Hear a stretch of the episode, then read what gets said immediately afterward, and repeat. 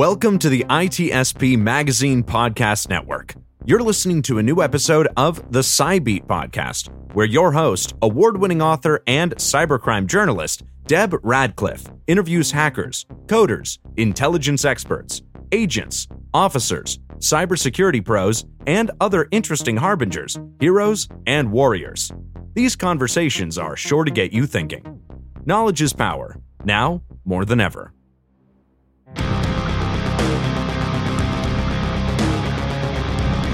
Hello, I'm Deb Radcliff, host of Cy Beat. Thanks for joining. In this show, we're talking with Andrew Strutt, who has extensive field experience supporting battlefield and electronic warfighting operations and critical infrastructure for US and UK armed services. He's also a hacker at heart bringing to the table his social engineering, phone phreaking, and other dark skills. He's been involved in the DEF CON Hacker Conference since its inception as an organizer and a speaker, among many other things he's done for that conference. He is also co founder of Telephreak.org and administrator of the 2600 IRC and Facebook page. In this podcast, we'll learn about Andrew's experiences, especially how his hacking and social engineering skills, social engineering, sorry, skills, uh, support his defense work and vice versa. Hi, Andrew. Hi, hey, it's really good to be here, Deb, and I'm happy to support you and everything that you do. I'm a big fan of your work, and uh, there's very few reporters that some of us can trust to talk to, and you're one of them that I feel welcome and, and trustworthy to, to talk to and spend the time here. So great to be here. Thank you. Thanks. Off the record means off the record. You know what I mean? But yeah. I have made one hacker mad. The guy who invented Metasploit. Apparently, I oh. misquoted him when I was a newbie reporter, and he has never forgiven me for it. So I've done my best, but not perfect. Okay, so into our questions. Um, my first question, I'm sure everyone else's, is what is it like to actually be a hacker working for military and defense operations? Well, it can be it can be very complex in some ways, but otherwise it's it's pretty simple in the sense that we're there to do a job. We're cybersecurity practitioners and all sorts of uh, uh, variations. Um, some are more involved on the offensive side, and some are more involved on the defensive side. For myself, um, I found it very challenging when I got into the defense industry. Um, it was difficult for me to get my cybersecurity uh, uh, credentials in the sense of getting my security clearance. I had certifications, I had all the experience in the industry and whatnot, but then working for the DoD um, with zero criminal history, sometimes it's still a, a long and drawn out process to be able to to get a security clearance. So there's some challenges in that sense. Um, I've always used my um, my skills for good, even the social engineering part portions of it. Um, it's it's for me. It's about networking and building teams and bringing people together from diverse backgrounds to work on very complex and uh, national security problems. So um, there, a uh, long, long time ago, there was an article, um, and it was something like um, bridging the gap between cybersecurity defense with hackers or something like that. Mm-hmm. And so that was my first exposure to that. And DoD was not happy about me being able to talk about that. Um, and I didn't talk about anything sensitive. All I said is I worked with DARPA and I worked with satellite imagery, geointelligence, human intelligence, all these different stuff. And they said, "Oh no, you can't say that." Mm. I was hmm. like, "Well, actually, everyone puts this on their LinkedIn. Everyone talks about what their job is. I'm not saying anything operationally specific and so on." So it's certainly doable. Um, it does have some challenges. It does have some things that uh, people need to be aware of. There are some gotchas, um, but we can have um, a, a, big impact on on national security, a big impact for our, our country's safety and, and our partners' safety, our allies' safety. So, so you brought some hackers into your work with you. Then you're not the only hacker that's done support for the DoD and other uh, agencies like that? No, that's one thing. Yes, absolutely. One thing that I did is I I kind of dispelled some of the myths amongst some of my circles about what it's like working for DoD, working for DARPA, mm-hmm. um, what what the what it takes to get a security clearance. Some people thought, oh well, I had this problem 15 years ago. I'll never get a security clearance, etc. But there are ways to to get through the process, even if you've had a less than perfect Boy Scout or Boy Girl Scout uh, history, you know, background. Uh-huh. Um, um, so I, I, did. I tried to recruit and bring people in to build teams that worked with us. Absolutely. Um, I would also find the the ones that were secretly hackers already in the organization and fleshing them out and be like, hey, I've seen you at a conference. I've seen you at the makerspace. I've seen, you know, and then uh-huh. draw them in and saying, hey, no, you have some valuable skills. Don't be afraid to let other people know about those because we can leverage those. So for me, it's about building the teams and dispelling some of the uh, some of the myths or some of the problems that people have getting into that industry because it's certainly worth it. There's a lot of valuable projects, a lot of cool things to work on out there. So I have that in my third book of my hacker trilogy, which is the one that you guys are looking to the left of my head. Um, and they needed help with a major, yes, ransomware uh, uh, problem. And uh, Cy, the lead character, brings in a bunch of hackers to help break the crypto. So, uh, and I said, this isn't a new thing. NSA has been doing this forever. And, you know, because I know you guys. If I didn't know you guys, I wouldn't know what to put there. But um, yeah. Okay. So you and I, we met at a very early DEF CON. I'm terrible with long distance distance memories. But I remember you were pretty young back then. My assumption when I met you was you started hacking when you were like two. And you know uh, i'm wondering if you could actually you know you were even back then you were super smart and secretive. I couldn't talk to you about your real career. I could only talk to you about your hacking stuff back then. And um, i was hoping you could sort of give us a background of you know how you became a hacker and some of your involvement and maybe some of your um, uh, monumental moments as a hacker because you've won like social engineering challenges and other things. So I'm hoping you can sort of uh, give us five minute soundbite here on all. Sure, sure. Well, I appreciate that. Thank you. Um, it, it's a it's a long, complex history, and I'm the same way. Sometimes those distant memories are hard to connect. I do remember us meeting very early at DEF CONs. Uh, I think my first DEF CON was DEF CON 10 I want to say so. It's been a long time, but going back really far as a kid, I never thought of myself as, as a hacker or whatnot. I was interested in electronics. I was interested in radios and computers. Uh, my first computer was a Commodore VIC 20 with mm-hmm. uh, with the audio cassette tape drive. Um, I was very early into bulletin board systems, um, and that's kind of like my my introduction to the underground or the underground world of the internet or before the internet was bulletin board systems admittedly, I, I did my fair share of um, stealing long distance so I could get to other bulletin board systems around the world and so I can get the software and the data that I wanted and so on. Um, but as a kid, I remember as an early teenager, I want to say maybe 13 or 14, right before I learned how to drive. I can remember the era. I was reading 26 magazine and I never thought of myself as a hacker. I ran a bulletin board system called the Anthrax BBS, which later on became the Happy Bastard BBS, which I ran in the 916 area code for many, many years. Uh, but I remember reading that magazine, always thinking like I was totally on the outside, never really thought of myself as a hacker, right? So many years, um, I got into several different industries. At one point, I, I thought about becoming a, a, sheriff or California Highway Patrol. Uh, mm-hmm. But when my mom took ill with cancer, she told me, she's like, look, I just would really worry about you if you go down that path in your career. You're really good with computers, but I always thought of it as just that as a hobby, just something I fooled around with, right? Uh-huh. So, on my mom's advice, I went back to work as um, as tech support for an old dial-up provider. And so, yeah, and how I got that job was I, I, showed up for a job interview, and he basically just handed me a book for FreeBSD, and he said, "If you can install this and configure this to be a dial-up server and a web server, I'll give you the job." So I came back the next day with my laptop, my Toshiba 420 CDS, which was a Pentium 100 with 32 megabytes of RAM, and I had. I wonder how much that thing weighed. I actually still have it. I oh actually oh still have it. Yeah.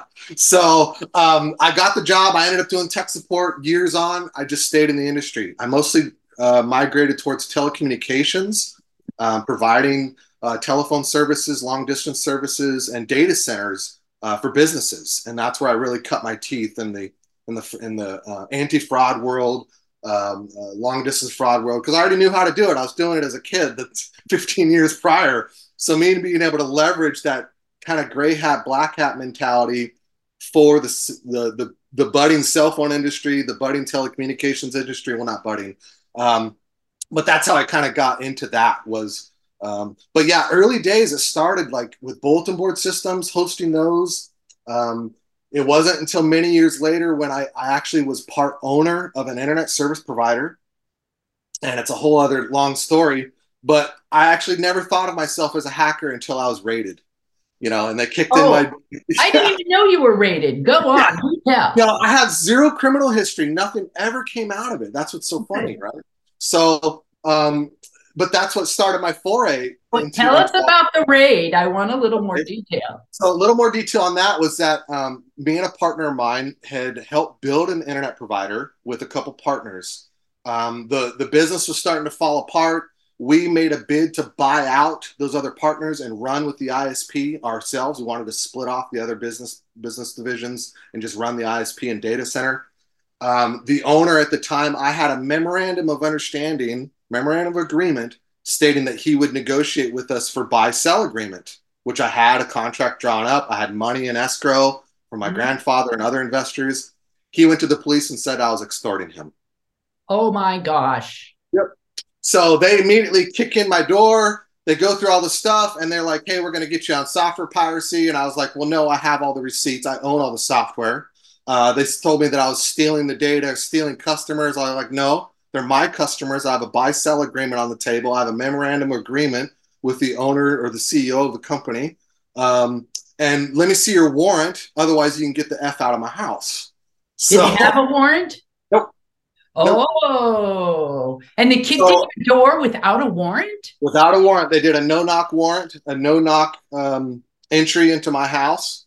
Um, at the time, they also said that I was one of the most dangerous hackers they ever met because because I had weapons. You know, I'm a hunter, I'm an avid marksman, I shoot, I shoot competitively, all these different things. Um, you know, 99% of the time, yeah, I, I, I carry. Wow. so you know, um, I'm also an instructor. I train. Um, I shoot competitively. All these different things. So, anyways, long story those short, are the people with guns you trust the most. The ones who instruct are the best. And by the way, I'm still, if we ever get in the same state, I want some of your deer meat. Oh, absolutely, absolutely. And we can we can talk a little bit more about that. But yeah, I got a defense attorney who was very good. He met with the DA uh, a week later and he said, "Look, they got nothing on you. That's why they didn't have a warrant. They only have to produce a warrant if they're going to charge you with anything, and they're not going to charge you with anything.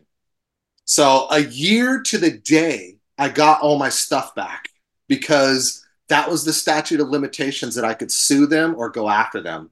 And I was so distraught from the whole process of the whole thing. I just got my stuff and I moved on.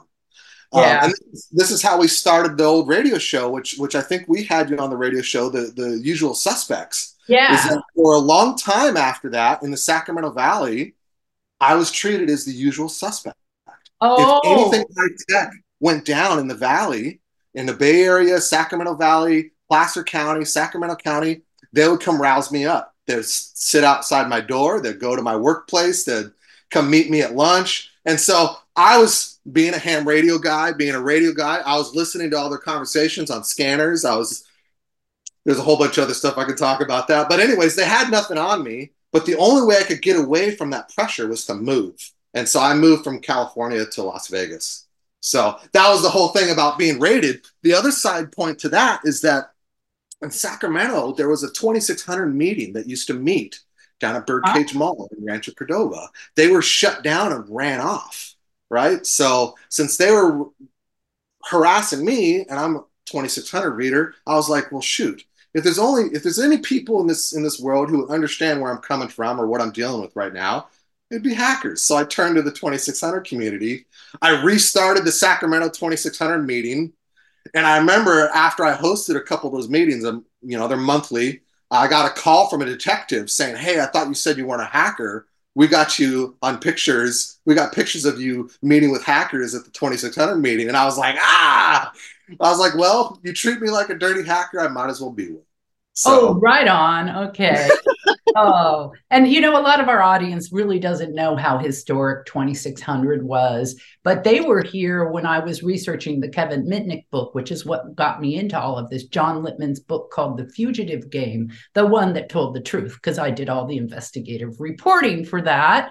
Um, but uh, yeah, I mean, you go so that group goes so far back, and it's a significant group. I looked at the Facebook page that you administer; it's got sixty-three thousand members.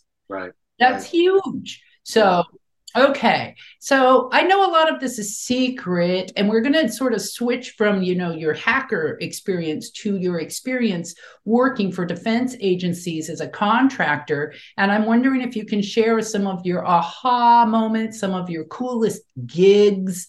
Uh, just give us a little taste for some of the excitement and flair that you had to you know that you were dealing with while you were at and you still are doing some of this kind of work. So give us a quick background or a quick bring us into your experience. Okay. Well i came to um, working in defense through someone i met through 2600 they made it they gave me an invite. Okay. basically gave me an introduction. Um, i knew them from hacker circles. They mentored me quite a bit um, and they they gave me uh, introduction to an employer who was an army defense contractor doing medical imaging and satellite communications for for army for for telemedicine and that sort of stuff. So that's how i first got in there. Um, from there another introduction from a 2600 friend uh, got me into darpa. So i went from us army medical imaging telemedicine type stuff and then i went to darpa working on complex cyber problems for uh, special systems, uh, integrating systems with our uh, allied partners for Five Eyes, for UK, for stuff like that, um, which then gave me the opportunity to work for other uh, defense agencies, such as uh, uh, the UK has the equivalent to DARPA. They call it DSTL, Defense Science Technologies Laboratories. And when they were having some complex problems, I had been at DARPA for a number of years at that point. They put me on loan to DSTL saying, hey, you got this complex, complex problem. We got this guy who can help you fix it.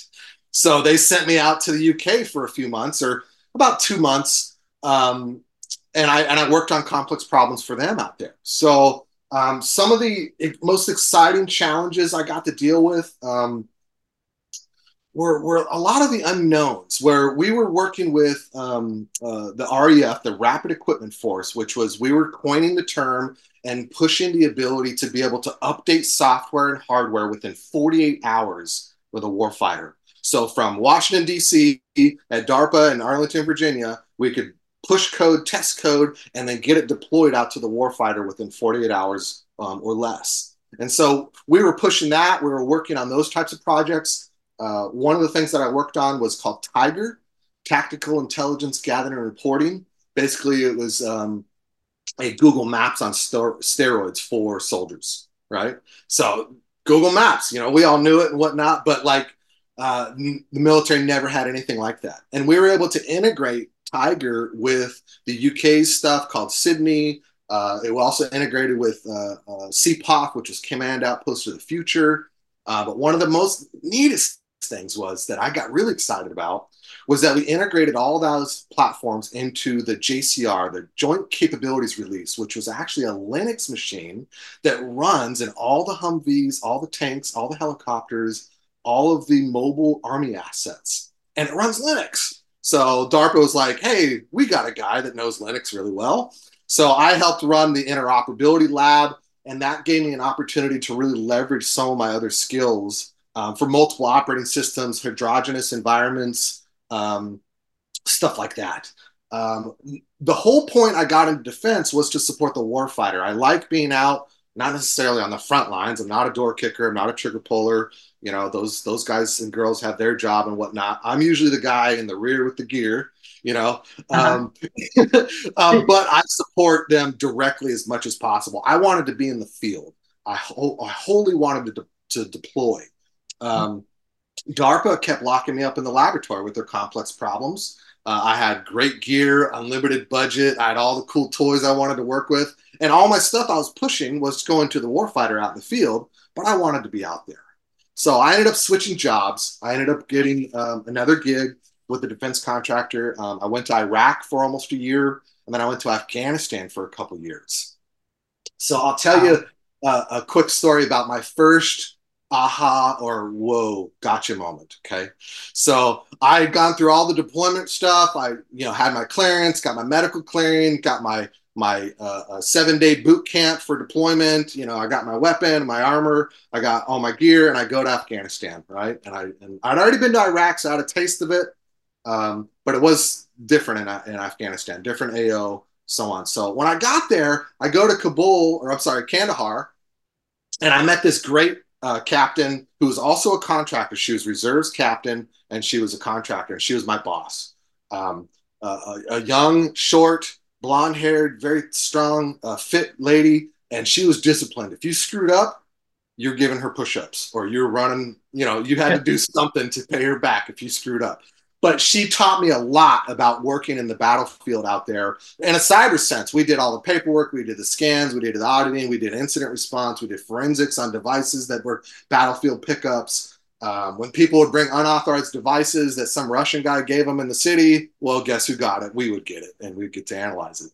So, but I remember going through all the training for, I want to say a couple weeks. I was in Kandahar and um, they had an opening at a base that there was no cyber personnel. They would always push us in at least one senior person in that region or at that base so that there'd be one authority when it came to cyber and forensics and all that kind of stuff, right? So I remember Christy, the captain, she's like, Mr. Strutt, I got a job for you. We normally don't do this, but since you know what you're doing, you have the maturity, you, you trained up so well, we're going to send you out to Farah. Okay. And I was like, oh, cool. Farah, you know, it's a big air base out in the way out. It's far from the action. And then also when I started talking about it with like some of my FBI friends or some of my other friends in the industry, they were like, "Hey, by the way, you're 100 miles away from ballistic missile range of Iran. So just just just so you know." I was like, "What?" It's like, "Yeah, Iran pops off, you're within ballistic ballistic missile range in Farah." And I was like, "Oh, that's comforting." You know, whatever. So, but I remember this moment where I trained up, I talked with the base manager, I talked with the base commander, I had some conference calls saying, "Hey, I'm coming up. I'm going to be your cyber guy." All these things and then I remember when I packed up and they're taking me to the airport at, at Kandahar, it was a big air, air base, but they're taking me to the PAX terminal to drop me off. Mm-hmm. And, uh, you know, and they're like, hey, you're going to do fine. Don't worry about anything. And that was the first time I was like, worried. Don't worry about it. What are you talking about? like, I, I, remember sitting in the van as we're going to the airport, the PAX terminal, and they're talking to, hey, Strutt, you're going to be fine. You know, and then when they said that, I was like, what? And then when I got out of the van and everyone's shaking hands, they good luck, stay in touch and whatnot. And that's when Captain Christie, she said, good luck, Mr. Strutt. And I was like, oh, F. what, what, what am I getting into out there and whatnot? And that was a moment. Um, that was a moment. So um, I ended up going to Farah. I stayed there for about a year and a half. And then I got promoted to the senior IA for Regional Command Capital, which is a big deal because the Capital had all the commanding generals. Um, my office was going to be across the hall from General Dunford, who is the commanding general for the whole forces out there. Um, I ended up doing cyber for him. So the interesting thing that another oh gotcha moment is when I got to Farah, everyone was super hush hush about like anything that happened at that base cyber wise. So mm-hmm. like I was looking at all the trouble tickets and asking the base base commander and the and the, uh, the site manager like, hey, what kind of problems do you have? Trying to get some history so I can battle plan and think about what I needed to do for that base. Mm-hmm. Everyone was like, oh no, it's totally fine. Everything's fine. We don't have any problem. Well, I found out that that was not the case. The previous cyber guy that was there was fired for being the number one bandwidth consumer for all of Afghanistan for three oh. months. He I wonder what he was doing he was doing a reverse tunnel back to his house so he could pirate movies and steal stuff and then sell it on base. Oh, smart guy, actually. so you cleaned it oh. all up for him and got everything running smoothly again? Uh, I did. Long story short, what I ended up doing, honestly, was you know I didn't mind you know a little piracy for the health and morale of our soldiers. Uh, yeah there, right? So my brother and I got hardened hard drives, and we called them mules. Uh-huh. We got four mules, and it was like every two weeks I'd have a hard drive come and go, and he would send me a bag full of micro center USB keys. You know, you know the type, those cheap little USB keys we all got. Uh-huh. And I was I was given those. I'd mark them unclassified, government property, all this stuff, and I would hand those out to soldiers. You know, the first deal I made was uh, uh, the MovCon guys who would do our escorts and whatnot, they wanted to watch Sons of Anarchy. Wow. So, and you didn't charge for it because you're nice. Absolutely. Absolutely. my brother bought all the D- officially my brother bought all the DVDs and ripped them, put them on on the mule, mailed it out to me. I put it on USB keys and I gave it to all those guys. That I was like their favorite person. So oh. like I learned how to build some credibility with the base and the leadership and the users and the people that live there because yeah. I wasn't trying to get people busted. I was just trying to keep us cybersecurity safe. And you know? yeah, and show them that you understood that they need certain things out there or they're going to go nuts. Yeah, and I also found, you know, other ways that I helped them is I got all the certifications and approvals that I could do removable media. Burning disks was a major issue. USB keys was a major issue. Okay. Uh, found some of the soft units working in the area. They'd lost their guy uh, for whatever reason who could do that. So oh. eventually they would come to me they'd be like, "Hey, Mr. Strutt, you're the guy. Can you burn all these discs for us? Can you do the analysis? Can you, you know?" I remember them bringing me a box of cell phones and the the equipment to analyze all the cell phones, and they're like, "Hey, our guy left. We don't know how to do this. Can you do this? We got to oh. track down the guy that we know he's on these phones. We got to put this together." So, working with contacts that I had at NSA, I got the the how-to document of how to run the gear, and I did all the uh-huh. forensics on a couple hundred phones. Wow! Guys track down the guy they were trying to track down. So, you know, I helped out anywhere I could because there was always major gaps. Soldiers were only there for about six to nine months. We were there constantly. Mm-hmm. So we were continuity to help the warfighter in between those gaps. Oh. Um, I didn't care if it wasn't my job. I used to hear that all the time overseas. Not my job. I'm not doing it. I didn't care. I had the clearance. I had the skills. I don't care. I'll do it. You know, whatever you need. Sure. I was working 12, 15 hour days, six days a week sometimes seven days a week. I, I, I don't care. I just do the job. Well, so what else I'm, was there to do out there? Well, I mean, part of our, our normal day to day job is that we had tons of assets out there. Everyone had a phone, three computers, either two or three phones on their on their desk, three computers for each network, a printer, and all the associated switches and routers and satellite gear, wireless gear, all this stuff. So we were responsible for maintaining the security and integrity of that systems all those information systems. So scanning, uh, anytime someone needed accounts, we'd do all the strategic stuff, all the paperwork, um, all the back end work, verifying their clearance, verifying their CAC card, making sure they had the right access to what stuff they needed to, so that they could just do their job. You know, they come out there to do a job. Half the time, a soldier would sit at a desk. The other half of the time, they're out there fighting the war. So part of that job was just keeping all the phones ringing and keeping all the computers working and keeping those secure. Uh, we found that we had uh, our networks infiltrated numerous times. And so part of that was also tracking down hackers within the network, either wow. uh, homebrew networks uh, or homebrew insider threats, you know, mm-hmm. like the one that was fired before I got the, mm-hmm. got to the um, or ones that were external that were um, using um, using our assets, for example, our interpreter cells, our informant cells, and whatnot, using those guys and girls to infiltrate our networks. For example, uh, some of our adversaries were, were creating uh, um, unique malware, not necessarily high tech malware, but malware tailored for the operation or tailored for the mission. And they would give it to the interpreters to interpret, who would interpret that disk, burn the disk, make a copy of it, infect their computer, and then they would send that to us to take into a base and hopefully plug into our computers. So oh. that was something that I worked on was helping track down a, a, a group of informants or a group of uh, interpreters, unbeknownst to them, that they're being used as pawns to try to get malware into our networks. Wow, so many fronts that you were fighting against at the same time, all in cyber. That's yeah. insane. Um, I wanted to ask you my final question. A while ago, you posted on the 2600 Facebook feed quote, I should be in one of your books, unquote. So if I were to cast you as a character in my hacker trilogy or future books, what would that character be?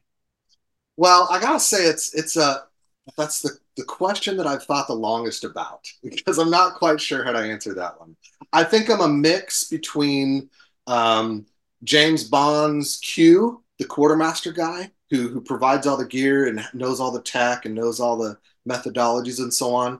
But then on the other side of me, I'm also kind of the social engineer and I can be the face man. I can put the suit on, I can look good, I can sweet talk people and, you know, get in the door and so on. So kind of a, a mix between those. You know, I definitely don't think I'm anything near like James Bond or anything like that. I love the movies, it's great stuff, right? But, you know, I think it takes two sides. You know, we've learned a lot in cyber that soft skills are more important than a lot of your hard skills. Being a people person, having some empathy for the customer, empathy for the mission, um, and being able to work with a, a diverse background of teams. Um, that is all soft skills that that that get you way further in your career than um, being able to drop zero days all day long. You know, like sure that's great and that works really well, but if you're just really mean and no one wants to work with you, like you're not going to go very far. So, so the best answer to your question is is is kind of a, a, mix between the two. You know, the people guy, the face guy, who's personable. Um, one of the things I did good when I was at DARPA is a lot of the developers and whatnot never wanted to go to the meetings and brief leadership on what they were working on. But I understood what they were working on. I knew the code. I knew all the challenges and whatnot. So I was like, hey, I'll put together a briefing. You guys give me the nod on the slides, and then I'll go to the meeting and so you guys can keep pounding away on code, and I'll go rub elbows and take all the heat and, and hear all the complaints so you guys don't have to. You know, you keep cranking out code, and I'll go deal with management leadership and um, and so on. And I can bring the bad news too. I, I, I hate being a yes man. Um, and I try to delicately bring people up to speed as to where their risks are. You know, right. and that's important. It's just mitigating risk. It's not a matter of if you're going to get hacked, it's when. So yep. understanding those risks and being able to react to them is what it really matters to. So I hope that answers your question. It does a little bit too. Like I vision you in the rear with the gear too. So you know you're not just Q. You're Q running around with the electronic uh, filled backpack on his back. You know, trying to support these major battlefield operations as well. Uh, but a lot of it sounds like you were put in the office on the locations that you went to. Yeah, I, I really enjoyed field deployments, uh, being out near the front lines or on the front lines with the soldiers. Um, you know, they got a job to do, and uh, I wanted to support it the best I could. You know, um, and that's that's how I ended up there. Um, you know, mm-hmm. I've always been kind of a hands-on guy. Um, I was also a volunteer firefighter for a number of years, and also did that overseas, just because there was a call out I'd been to fire school. I had the gear.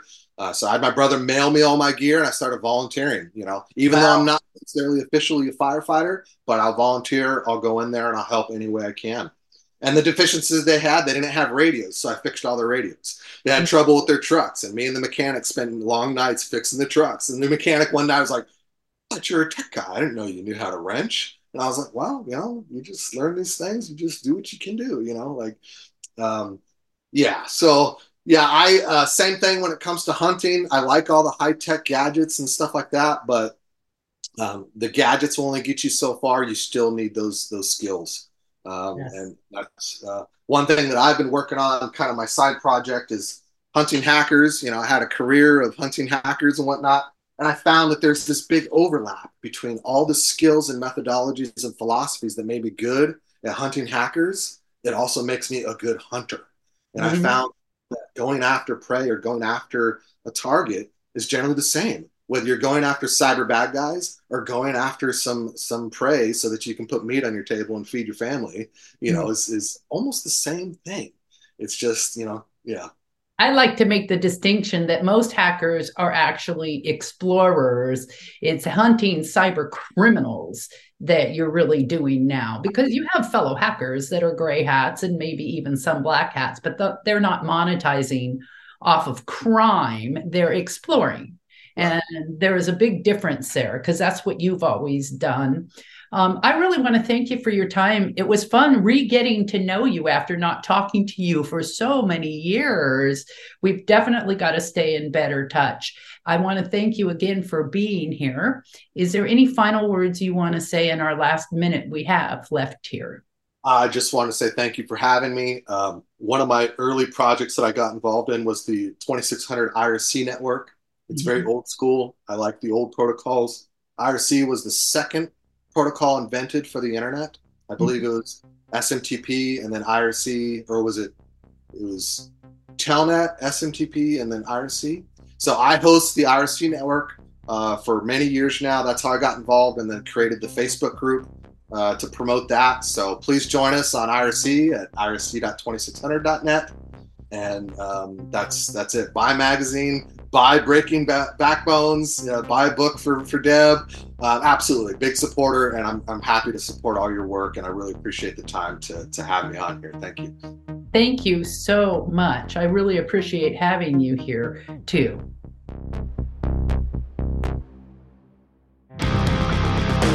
We hope you enjoyed this episode of the Cy Beat Podcast with Deb Radcliff, part of the ITSP Magazine Podcast Network. If you learned something new and this conversation made you think, then share this channel and ITSPMagazine.com with your friends, family, and colleagues. If you represent a company and wish to associate your brand with our conversations, sponsor one or more of our podcast channels. We hope you will come back for more stories and follow us on our journey.